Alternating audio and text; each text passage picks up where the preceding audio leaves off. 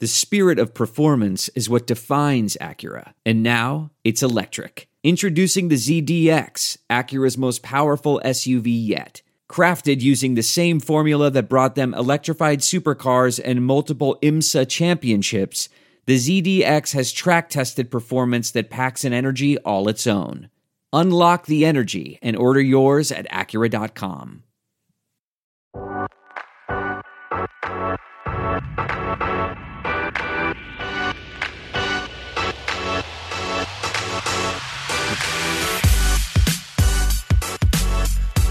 Still, still my favorite music. I know. I say it every week. Uh, it's it's because we have the producer extraordinaire Sasha, who kind of this was her baby. She, is really it. good. She birthed it. Like I'm not even saying like, I mean, Well, you have to you have to be careful because you can't take compliments. I know, but I'm telling you, like working with you've worked with other producer people. Yeah. like it's not even in the.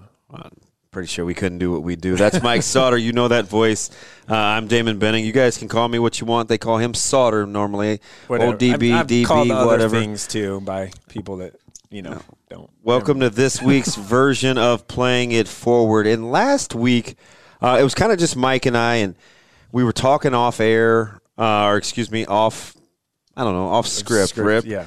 about what we kind of wanted to do. And we were thinking of this this father son angle. And Mm-hmm. You wanted to ask me all these questions about my dad, and then the actual totally show went the other happened. and, and we talked about some other things, but it kind of was the the birthing of an idea about Mm-hmm. legacies and who's doing what in the community and and tough acts to follow. And we're thinking, oh my gosh, combos. I know you think combo guards. Yeah. I think combo meals. Yeah. and so we thought, uh, what do we got? And right off, Bang. bang, we we thought Dotzlers, right? Yeah.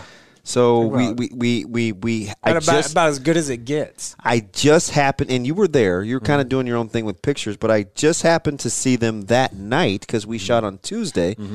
I said, "Hey, you've been on the brain here. Would you guys be interested in doing our podcast?" So, uh, as we welcome in for this week's podcast version, we got Ron Dotzler and Josh, who barely ever get a chance to get together.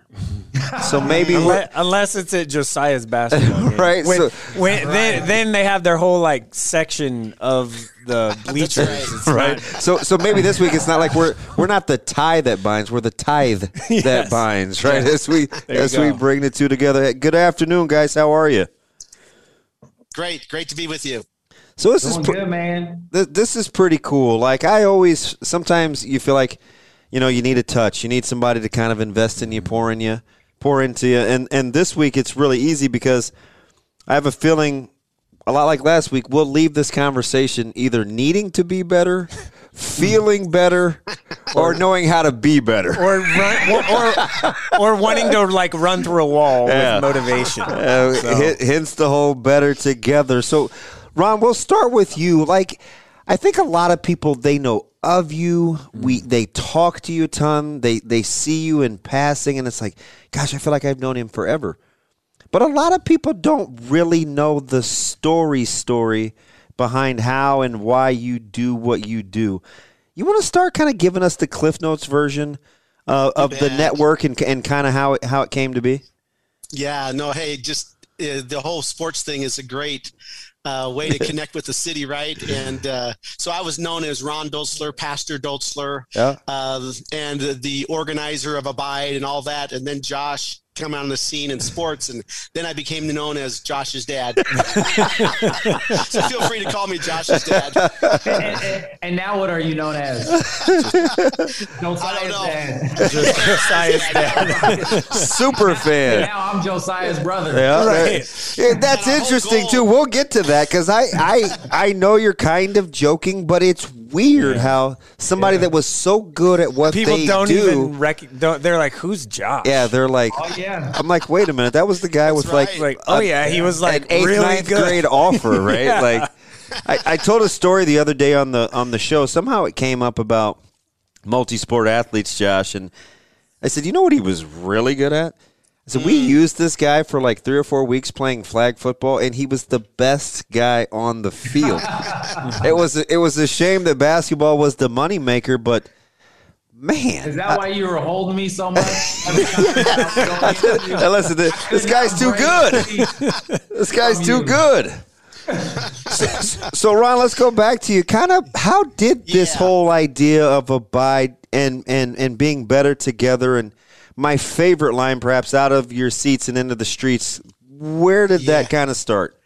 Yeah, so if you can imagine, I'm from rural Iowa, Defiance, a little population of 300 people, and I think I was related to most of them. My wife is from D.C. area. She's African American, and between us getting married and beginning to have 14 children, obviously uh, we're leaving our legacy with these kids. but uh, I, I, out of college, I was a chemical engineer for eight years. Uh, but God had done a work in our heart to the degree that we wanted to do some kind of mission in a full-time way. So after eight years as a chemical engineer, uh, moved into North Omaha and we founded Abide. And that's been actually 33 years now uh, that we started it.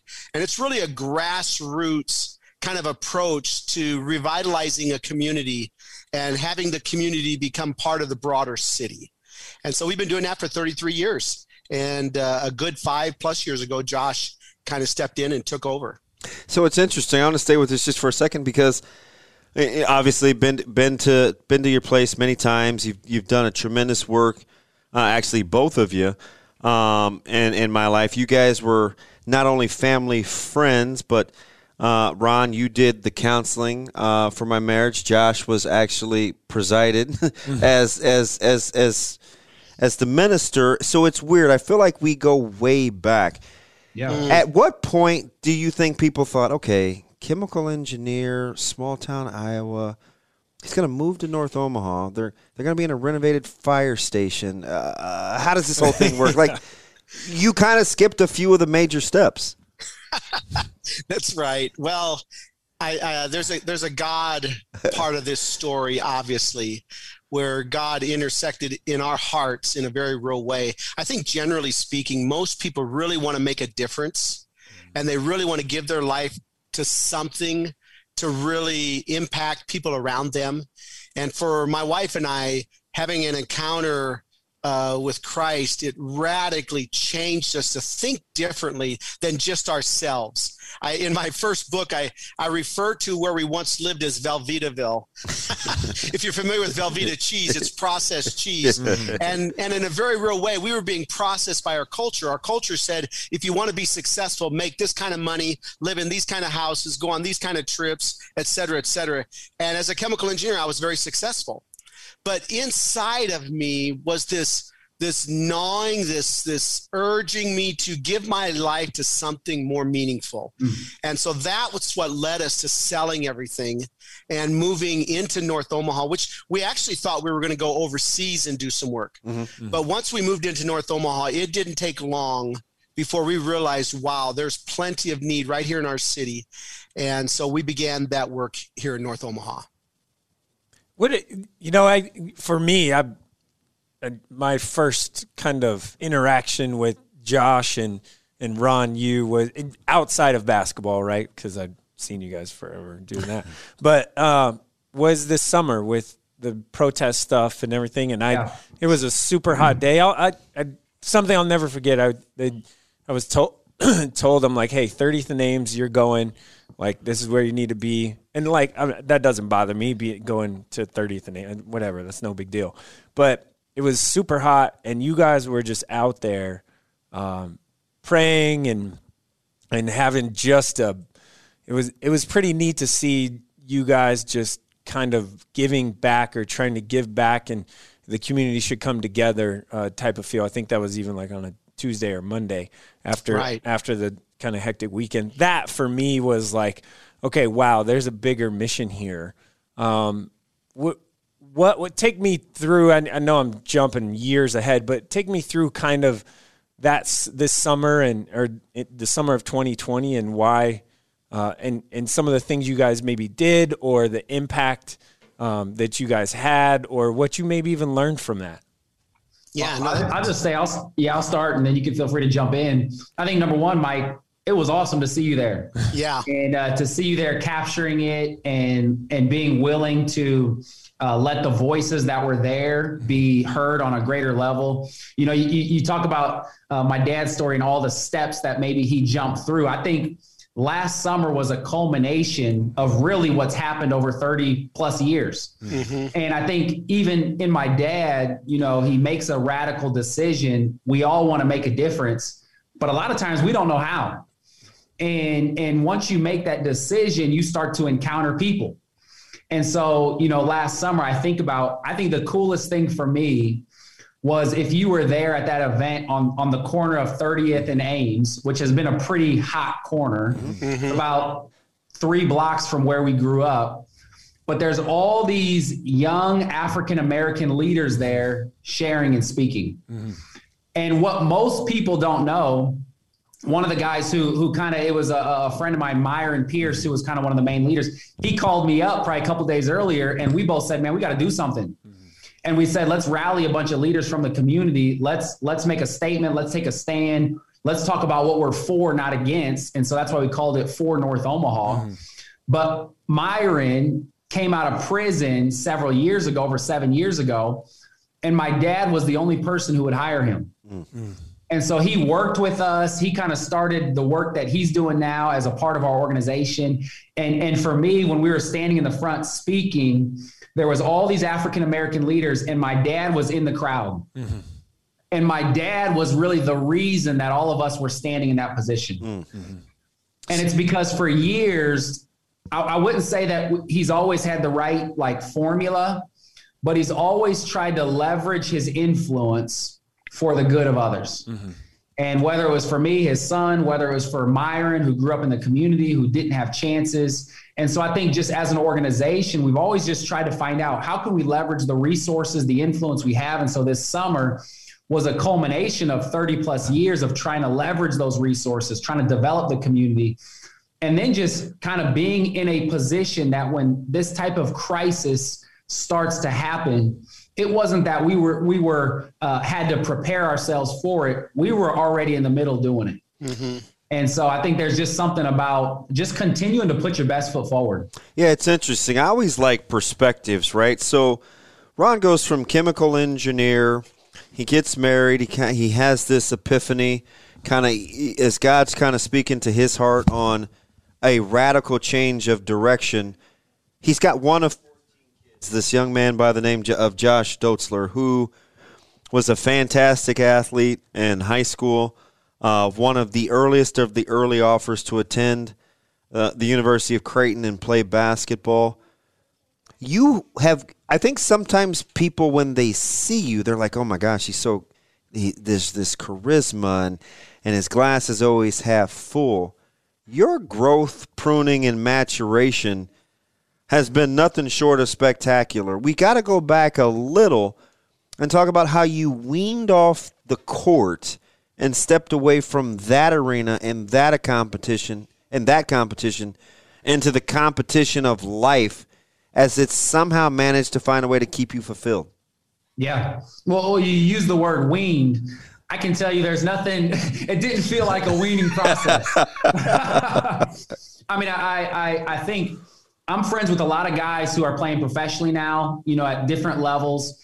And one of the hardest transitions to make is when you're done with ball to transition into that next phase of life. And and I could have never said this at the time, but you know, I go from having a, a, a good high school career and and and I'll just say this, you know, this last weekend, Bellevue West was playing uh, Sunrise Christian, Yep. huge game, and I think in the um, information page, my name was mentioned by Coach Woodard. And uh, just those little things continue to give me a level of credibility among my family when it comes to uh, history. But like, you transition from that, you go to you go to college and having a good freshman year, and then I get hurt. Yeah, the PCL. And and up to me, I mean, this is the the, the struggle and the challenge. That's the last thing I would want to happen. But I can tell you what it did is number one, it started to make my faith real. And it started to show me, you know, you can have all the people in the world, my parents and others telling me, man, basketball is going to end one day. It's going to end. Well, until it ends, in my mind, it's never ending. Mm-hmm. And so the injury happens, and and then I start to think about life differently. The next three years, the most challenging athletic years of my career. And so that really began the journey. I mean, when I was my junior year of college, I go through the injury. I start thinking about life. My junior year, our neighbor who grew up across the street was gunned down on the corner of our block. And I remember being at his funeral and just being filled with emotion and starting to have questions go through my mind. You know, how could I be a part of the solution? How could his life have turned out differently? And, and those experiences started to fill me with a sense of, I want to live with purpose. Mm-hmm. I want to be about something that's bigger than myself. But I'll be the first to tell you, Damon and Mike, I did not want to work with my parents. I did not want to be a part of what they were doing. Not that it wasn't that I, I, respected what they were doing, but everything from just the grassroots nature of the organization, the scale of the organization, and then also I didn't want to live in North Omaha. Because the experiences I had more than anything filled me with a sense of fear. Mm. And so I wanted to be about something bigger than myself, but I did not want to come back and be a part of it right here. So what what changed? right? It's, a variety. Yeah, it's a variety of circumstances. 2009, I graduated. There was kind of the job freeze, and uh, I had some some uh, professional teams overseas that wanted me to come try out. Man, I was taking medication every day just to stay on the court, mm-hmm. and and I knew I probably wasn't going to go down that path. I had some job opportunities with some good companies, but there was kind of a job freeze. So they're like, hey, we'll come back to you in three to six months. And then my dad was like, hey, while you're figuring out life, I was married at the time, had been married for almost two years. Yeah. Uh, he said, come serve with us until you figure out what you really want to do in life. And uh, my my wife looks at the situation and she she says that my parents set us up uh, from the beginning. In my mind, we were just kind of taking the next step. Felt like, all right, we'll do this for a short period of time, and then we'll figure out what we really want to do.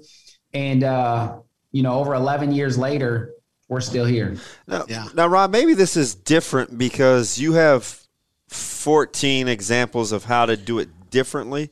But for me, I, I, there was a very fine line between what I wanted to pour into the kids, how much I wanted, you know, the the the kids to be like me, to do what I do, to not do what I did.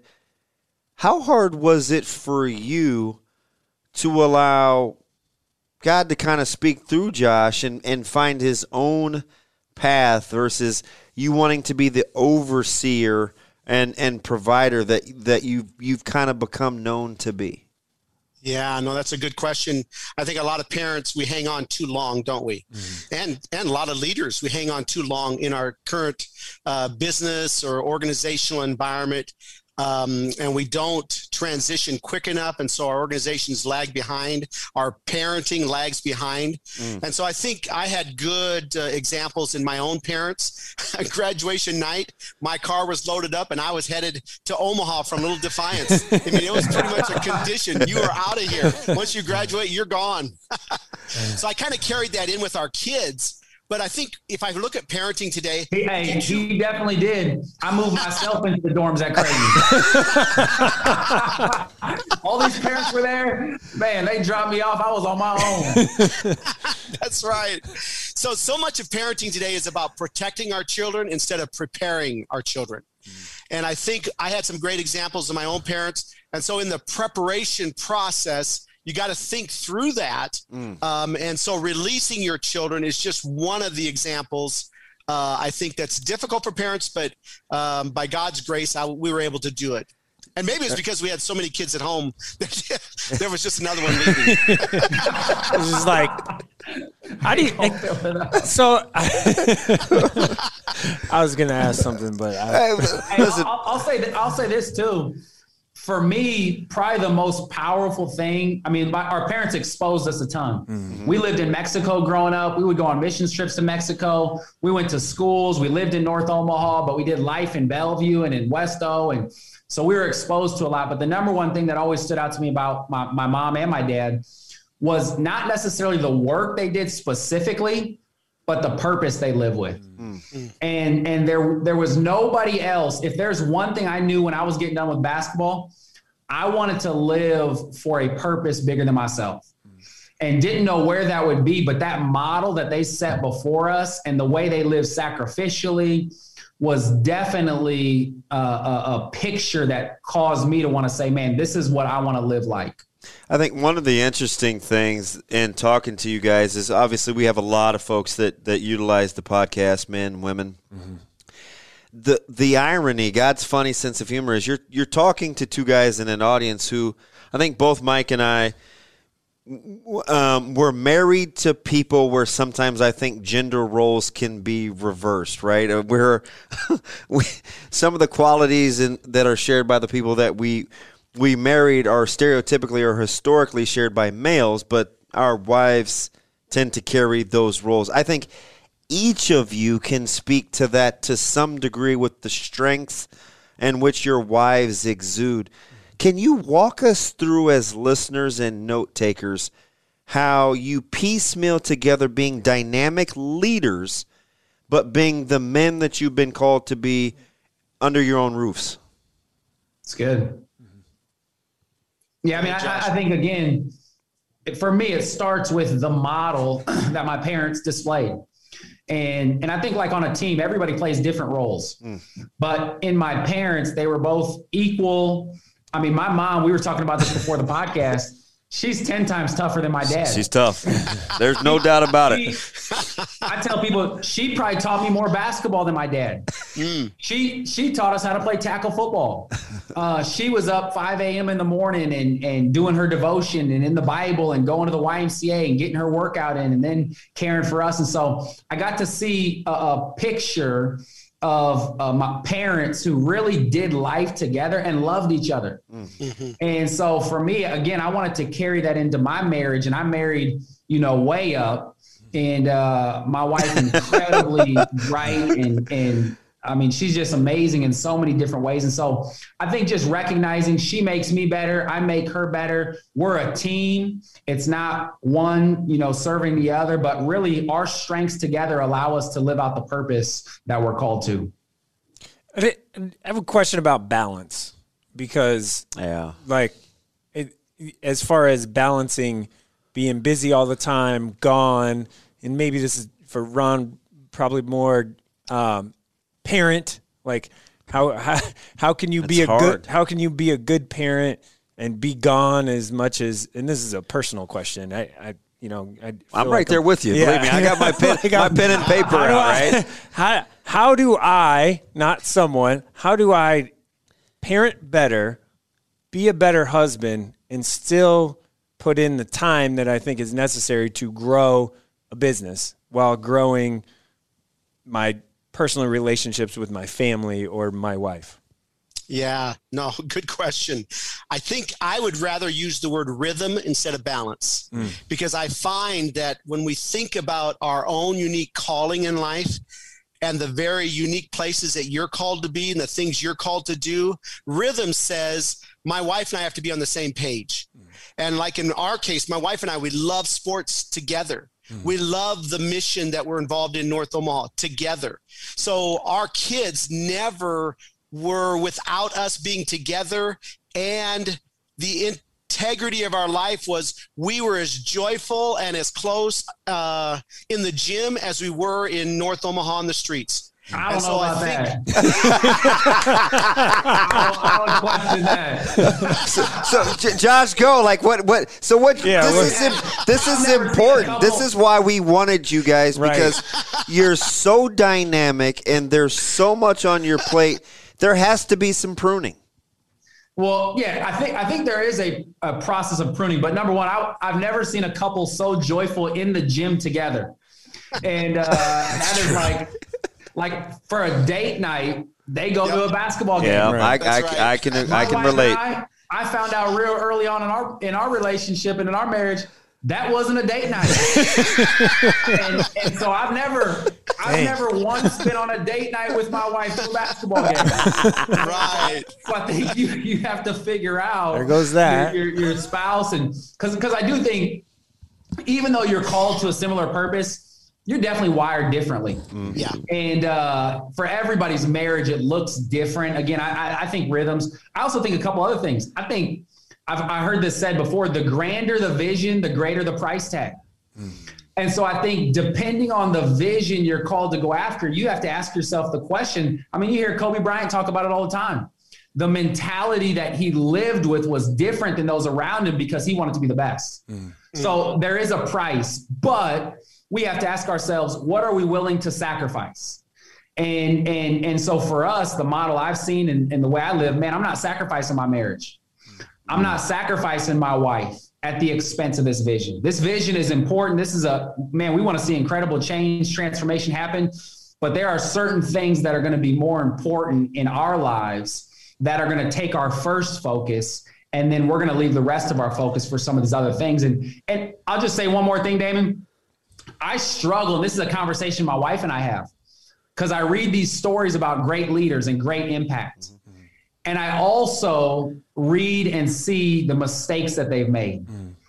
And so I constantly ask myself, man, can you achieve greatness without sacrificing those things that are most important? And obviously, I'm I'm on the journey. I, I don't know, but I do know that there are things that are very important that have to take my first attention. But man, I want to see some incredible impact happen too. So, so listen, I one of the things that I think has always captivated me about your family is I'm just not sure when you sleep. And a- a- a- as a guy that thinks sleep is overrated, I definitely don't want to mistake activity for achievement. Right. So, how do you? Where are the checks and balances? You're so integral in what's going on in the community. You mean so many things to so other people. But then there's this wait a minute. uh, We have home and our and our families too. That has to be more towards balance than rhythm, does it not? Well, rhythm in the sense that uh, you have alignment with your spouse. Uh, so I, I get the idea of balance, and yeah, you can talk about balance that way. But when I think about you know the unique callings that we each have, the rhythm says that my life it might look very different than yours, but the priorities are still the same. God is number one, my wife is number two, our children and family number three. You you kind of keep these uh, you know these things in proper alignment with your spouse then as far as the activity and how you live your life can look so different than other families. Uh, because i think again one of the problems is we can learn from other families but we, we got to be careful we don't compare ourselves. Right. because god has a unique call for every one of us and that's why i like the word rhythm. And, and I think part of it, the clearer you are on what you value the most and where your priorities are and the vision you're going after, the more you can build your life and your schedule around that. And so I think of, I think of my parents. I mean, for years, my dad gets up early in the morning, takes Josiah now, used to be me and my, my, my brothers uh, and sisters, but takes Josiah to the gym Yeah. on the way to the gym is not wasted time. They're doing a devotional together. They're having intentional conversation. They go to the gym, they get up shots. Josiah goes to school. My dad goes home, sometimes goes and takes another sibling to another school where they're having intentional conversation, dialogue. And so I think everything in life can be done intentional when we have great clarity around what we value and, and those priorities that we're trying to live with. How much of that clarity, Ron, for you and Twany was built around being um, specific with the kids on what your priorities were for them, right? Because with 14 of you, there has to feel some, there has to be some, well, it wasn't like that with us, or what about me, or you're doing that with them. There's, there's going to be some of that. Did you kind of nip that in the bud with the clarity and the intentional messages of what the expectation levels were? Yeah, yeah. I, I'm wondering too. How did Josiah become the favorite child? Hey, I'm sensing a theme here. I, I think you feel some type of way, Josh. I think I'm repeating what most of the siblings would want to say right now. See, The I, I mantle, just tell you, the as mantle passed from me to Josiah. I'll just tell you that. Josiah's the Josiah's the youngest, right? No, no. Second. no, He's second. Yeah, yeah, he's second. of 14, he's number 13. Yeah, Jeez. Yeah. Fellow sister, yeah. So so that's why Josh is he's like the youngest, and so he's the youngest. Yeah. I mean, he's Well, the and again, it just yeah. He's got the best jumper. I'm still trying to Yeah. figure out where that height came from because that happened in just a summer. Right. yeah. Thirty pounds too.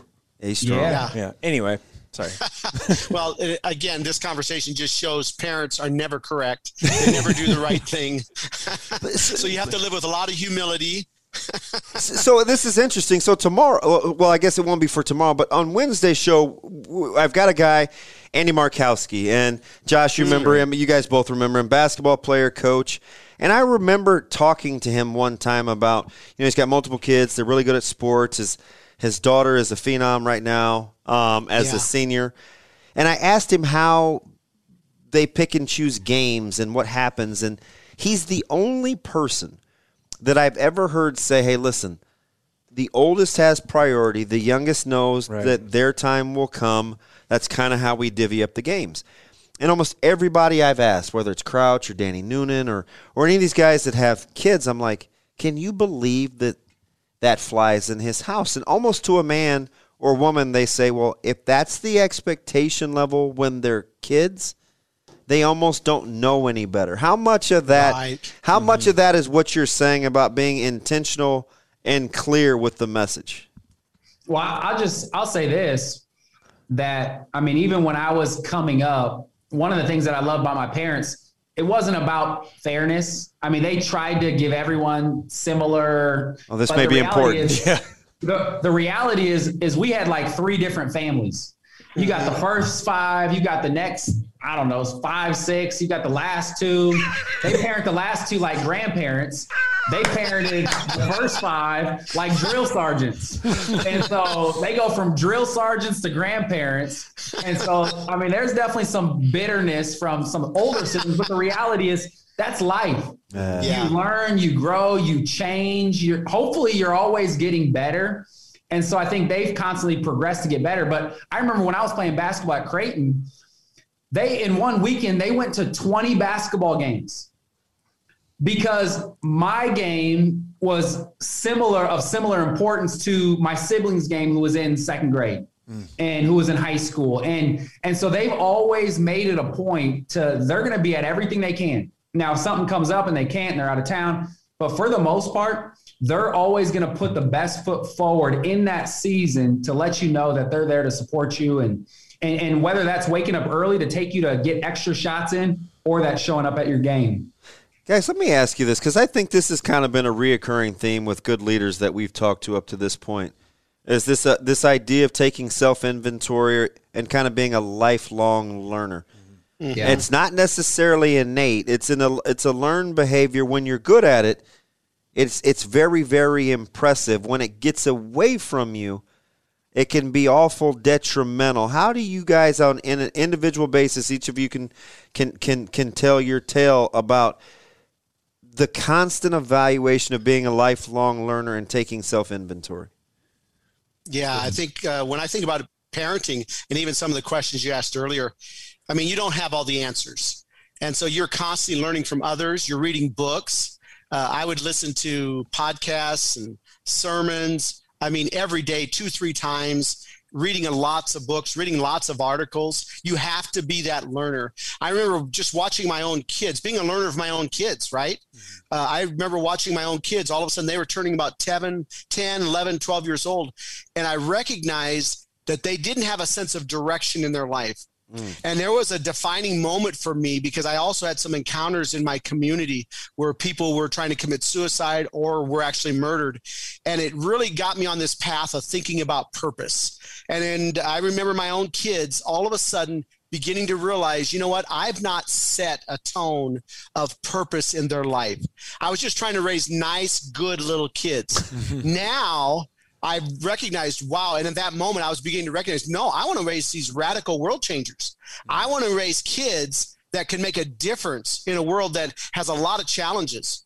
And that defining moment got me on a course to begin to start speaking into my children and, and exposing my children to the idea of purpose and what it means to live life on purpose.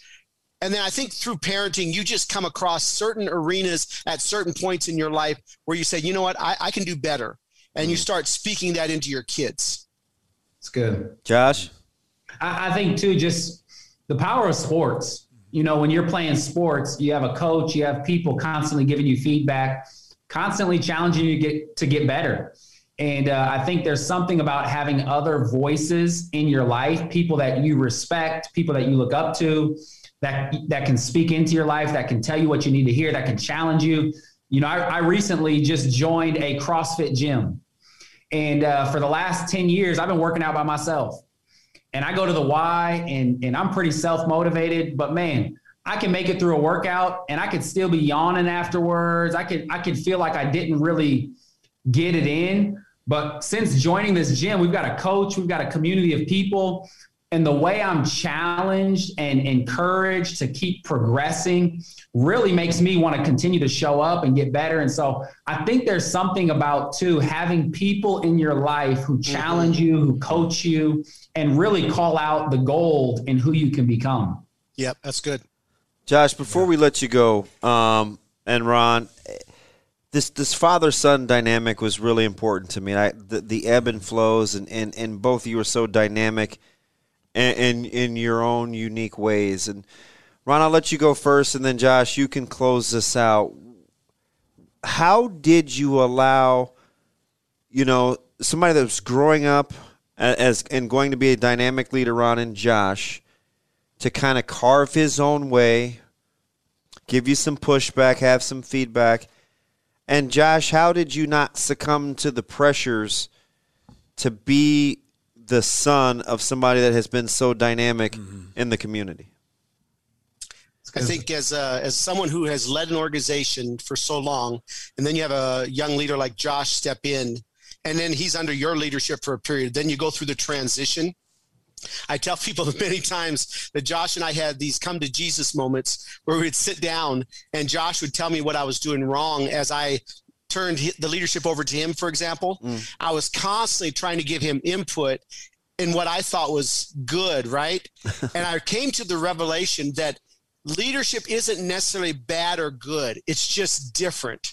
And I realized that Josh has a different style of leadership and different things that he's going to bring to the table that I need to step aside and let it happen. Mm. And by stepping aside and letting it happen, I have to stop giving my input and giving my great advice because honestly, at the end of the day, it wasn't all that great. but uh, I think stepping aside and recognizing it's not about bad or good, it's about different. And to let uh, a different leader lead differently is actually a good thing. So what are you really trying to say? hey, you, you, Josh, you, you turned out okay eh, outside of being defiant of what a natural leader wanted you to do. That's kind of what I got out of that. That's right. That's a good way to say it. I'll, I'll say this: I never felt pressured to become like my dad, mm. or even pressured to take over the organization. I, I, felt like my journey of really discovering who I was and discovering my purpose was encouraged, but not pushed or pressured. I think two other things that I think about that that were pretty significant is number one, I always knew I was different than my dad. Mm. I never had a problem from day one saying, "Man, we are different." like even in even in basketball, both my parents played in college. I played more like my mom than my dad. Mm-hmm. And so just there was a very uh, clear reality that man, we're going to lead different. And so we would have these conversations and and we would we disagree a lot in a very healthy way. Mm-hmm. But the other side to that is there's nobody who's been a greater cheerleader for my success than my dad. Mm-hmm. And, and and and to be honest with you, he put me in positions to lead when I shouldn't even have been in that position. He put me in positions to speak and to share and to honestly to be in a position I wasn't ready for. But that process of, of putting me in that position also caused me to rise to the level of the challenge that was in front of me. But I can tell you there's nothing better than doing that, feeling inadequate, speaking in front of hundreds and thousands of people, and the person who's cheering you on the loudest, who you can hear, is your dad sitting in the front row. Mm-hmm. And uh, so, so the combination of those things, and and don't get me wrong, there's many times I wanted to give up and go in a different direction, but the combination of those things have helped carry us and carry me this far on this this journey.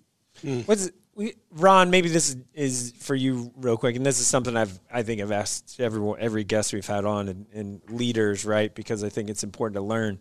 What's maybe the the, the biggest not biggest, but one fa- failure that you learned from the most? Mm, wow. Oh my goodness, that's a. I mean, I can answer that for him. Good. He's got ten of them. Where do we start? Thirteen you other know, kids. No, I'm just. as much as I believe in people, I think uh, what what a leader tends to do is uh, becomes large and in charge and does everything and so, if I were to go back over the years, I've raised up a lot of young leaders, mm-hmm. um, and I would have probably just released them a lot earlier. Mm-hmm. I would allow them to take more lead a lot earlier than kind of being large and in charge myself. Well, that's tough because yeah. you can't unknow what you know. And if you've been successful, right. see, that's such a fine line, mm. right? Because yeah. you're obviously good at what you do. So to let know. go and let it and you and know God, it, you know other that, people are gonna like yeah. that has to be difficult. And, and, he lets go faster than any leader I've ever seen. and, and, I think it's it's it's literally seriously, it's been one of the biggest strengths, mm. but it can also be a challenge sometimes when people aren't ready. aren't ready. I'll say this about him. He's grown significantly, and this is an area I think I've grown to, and one of the biggest mistakes is just on the compassion side. Mm-hmm. Yeah. As a leader, sometimes you have this vision and you just want to go after it. And you don't have a lot of empathy, you don't have a lot of compassion, you don't have a lot of care for people.